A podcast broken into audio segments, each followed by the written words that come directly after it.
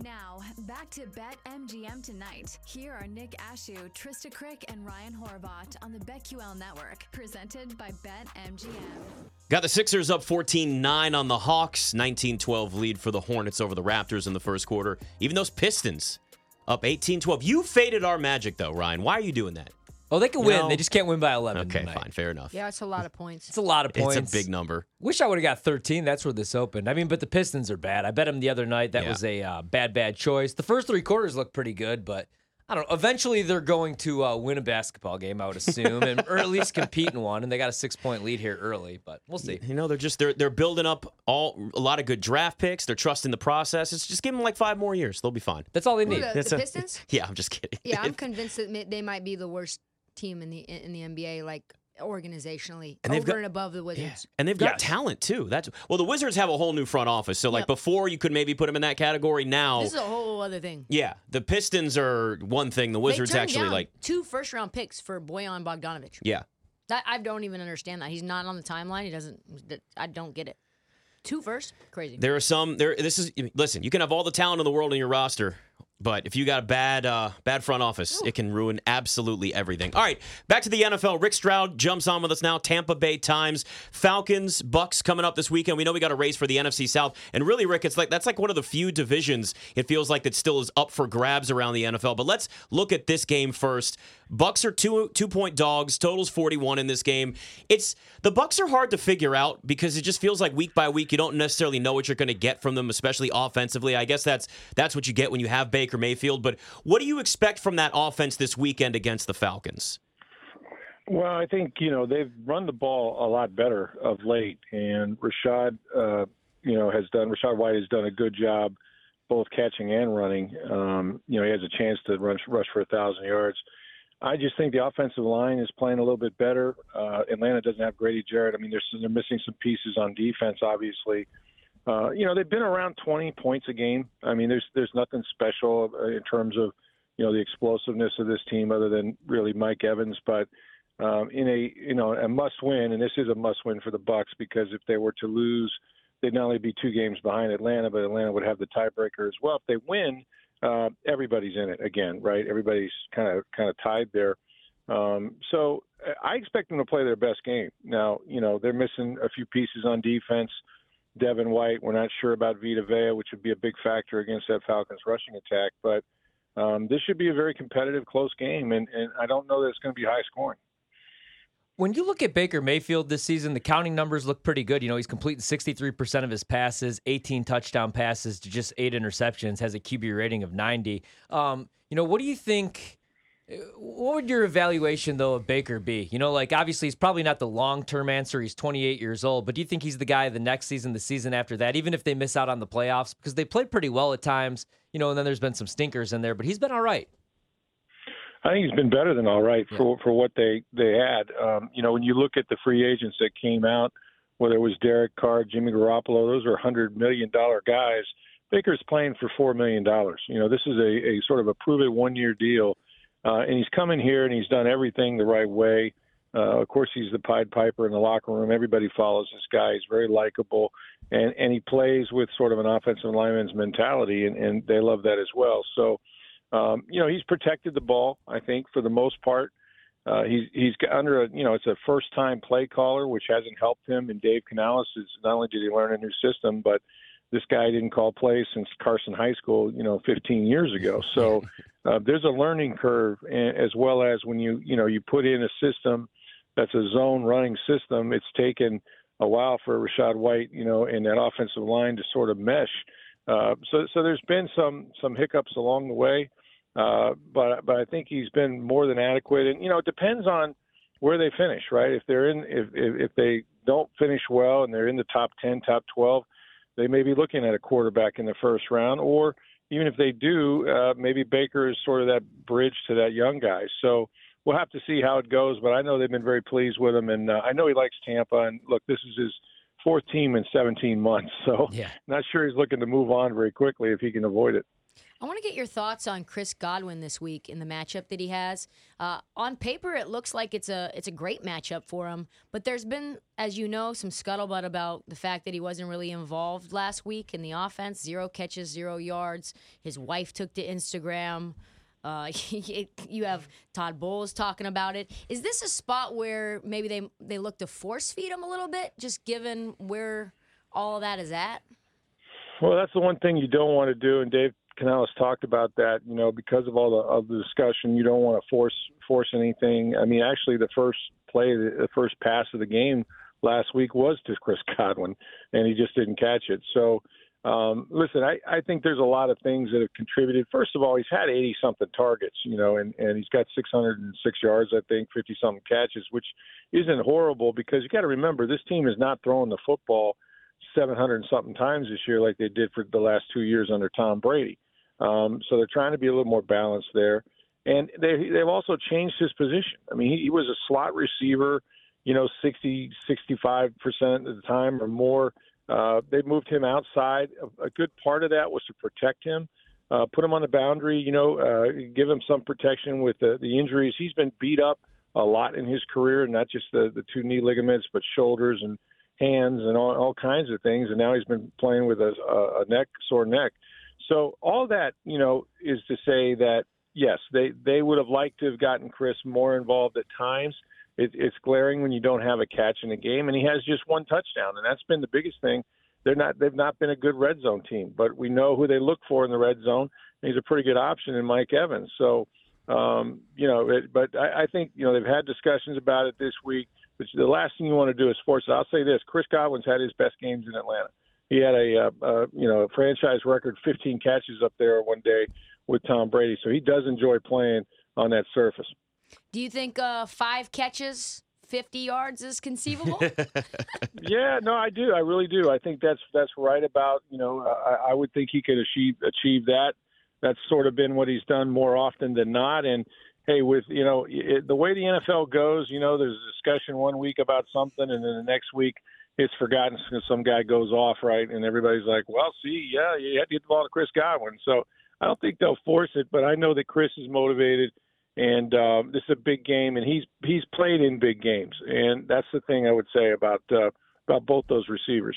Uh, my favorite player to watch on this team is Winfield Jr. He's just been a defensive weapon this season. He's got three sacks this season. He had an interception late in the fourth quarter, three pass breakups. He also had eight tackles in that game, and he's on the final year of his rookie deal.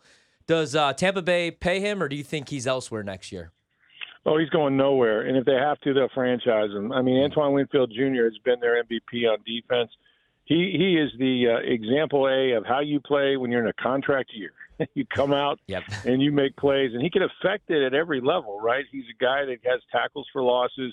You mentioned the sacks. He's had more sacks than any defensive back since 2020.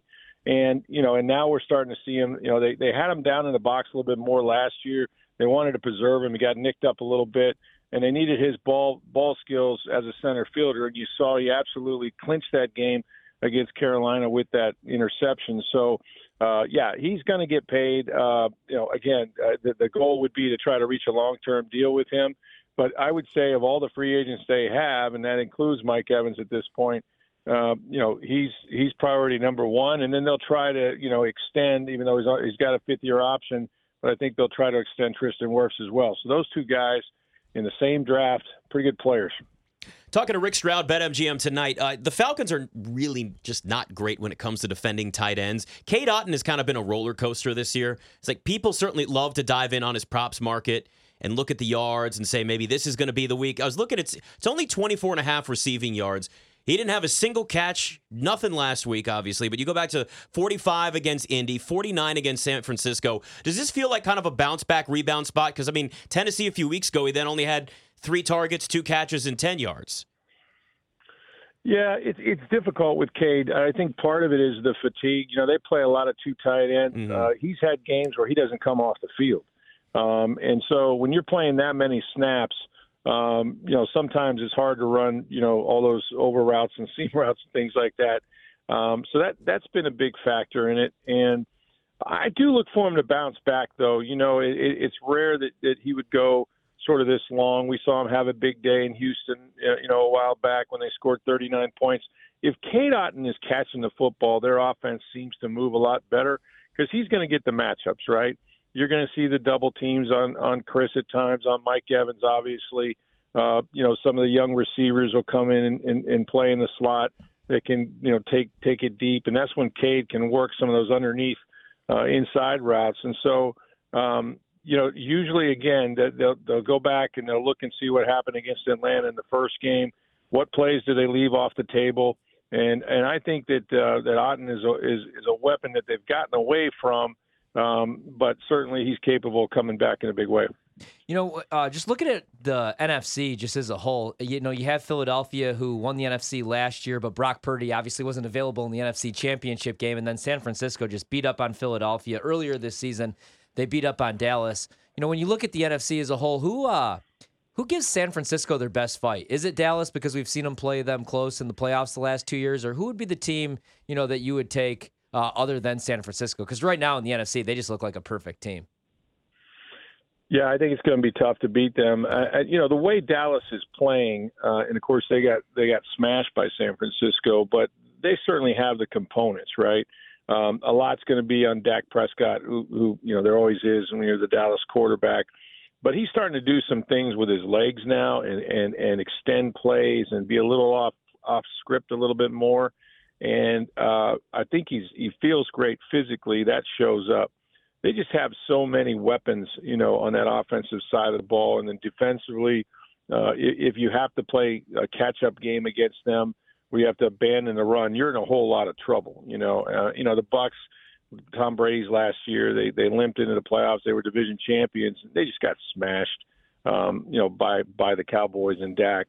Um, so, uh, you know, them and or Philadelphia, I really think it's a, it's a three-team race. I'm not sure that Detroit defensively can hang with those those teams, you know, for a, for a, a playoff game. Um, so to me, it, it seems like it's going to be Dallas is going to be that other team. You mentioned that this team uh, might take a quarterback if they're in the right spot draft wise. Who do you think that's you know coming into the league this year would be the best fit for the Buccaneers? Ooh, that's tough because again, I, I just think that you know you, you don't know where you're going to pick, right? Mm-hmm. And there's a number of guys um, but if you're talking about, you know, playmakers, right? Uh, guys that have, have, played at a high level and maturity level, I think Bo Nix is somebody. If you were to come out, you know, and, and, and you know, he'd be one. Michael Penix is from Tampa. I think I'm interested in him because he could be a guy that could get a little later uh, in the draft. Uh, but you know, he, he's he's got tremendous accuracy. Uh, the thing you worry about is the injury history, obviously. Uh, but a Tampa guy that um, you know w- would certainly excite uh, the fan base with what he's done at Washington, and you know uh, a chance to be you know on that Heisman stage as well. So there's just a couple. I mean, I, I again, if, if the Bucks were to lose and this thing goes south really quick, uh, that puts in, in, in you know more in the upper echelons. But right now we got them you know picking somewhere in the middle to the middle bottom of the first round, just depending on how they finish the season. Rick, still got about 90 seconds or so here. Earlier in the week, we were just trying to figure out because there was an Adam Schefter, not really report, but he said something along the lines of there could be up to 10 coaching vacancies this offseason in the NFL. And we thought Tampa might potentially be one of those. Do you think that Tampa might make a coaching change this offseason? I think it's very possible. Um, and, you know, I like Todd Bowles a lot, uh, but you got to remember, you know, he kind of inherited this job from Bruce Arians in the final year under Tom Brady. The team was pretty old he didn't get a chance to pick his coaches or anything like that. They've allowed him to hire some of his own guys. I think it was it was a big expectation to think that this team could could keep it together and thread that needle and win the division. Um, he's got them, you know, with a win on Sunday. They're about where they were a year ago, right? With a chance to win it with nine or ten wins. Of course, they won it with eight, and they they sat a bunch of people against Atlanta the last week. Um, if they don't make a run here and and you know they they don't win many games, Todd Bowles just doesn't have enough of, of a background of winning as a head coach in this league to really maybe sustain uh, an extra year. So you know typically. Uh, the defense has been an issue at times. He coaches that side of the ball, and if you are going to draft a quarterback, you always get what you don't have, right? You got a defensive coordinator. If they do make a coaching change, it's going to be an offensive guy that they marry with a quarterback. So I think he knows what what's going on, and and uh, he's got to win some games down the stretch. He's Rick Stroud at Tampa Good Bay stuff. Times. Great to talk to you. Thanks for coming on with us, man. Thanks for having me. You know, I, I really uh, He's I like good. Bijan Robinson is one of the props I love in this game. They're starting Yeah, to give do him I. give him more touches. Tyler Yeah. Allgeier ate the last Yeah. time these two teams played. Yeah, that is Bijan true. Was sick. That is true. But Remember feel that was the that was the scary that was like the the conspiracy game, wasn't it? Yep. Yep. Yeah. When he didn't feel good yet, he was taking pregame photos with fans, and all Yeah. of a sudden he was out there in the fourth quarter on the most important snap of the game. Didn't make a whole lot of sense. no. I'm rolling with uh, Karpik. Actually, I'm gonna I'm gonna do the uh, Kyle Pitts ladder. I think Kyle Mm-hmm. Pitts is finally gonna break out and have a game. Maybe even get in the end zone. How high are you going to go on this ladder? How high are you going to score? I'll climb? go up to like 85. I don't want to get too wild. Yeah. That's even pretty wild because Kyle Pitts. Sometimes I forget he's even on this planet, guys. I You know who I don't forget about? Kalen DeBoer right there, Coach he of the is. Year. Marvin Harrison winning awards, my guy. I can't wait to Jaden watch Daniels Marvin winning the big one tomorrow night. Party at the Horvat House for highs. Wait, nope. No, Christmas. no, probably. Can't can't do it. Got to No. go to a Christmas stupid party. Christmas Oh, poor guy. At least I'll be rich. Bet MGM tonight. We'll be right back in just a few. Head over to BetMGM to place a better three. This is BetMGM Tonight, presented by BetMGM. Live from BetQL.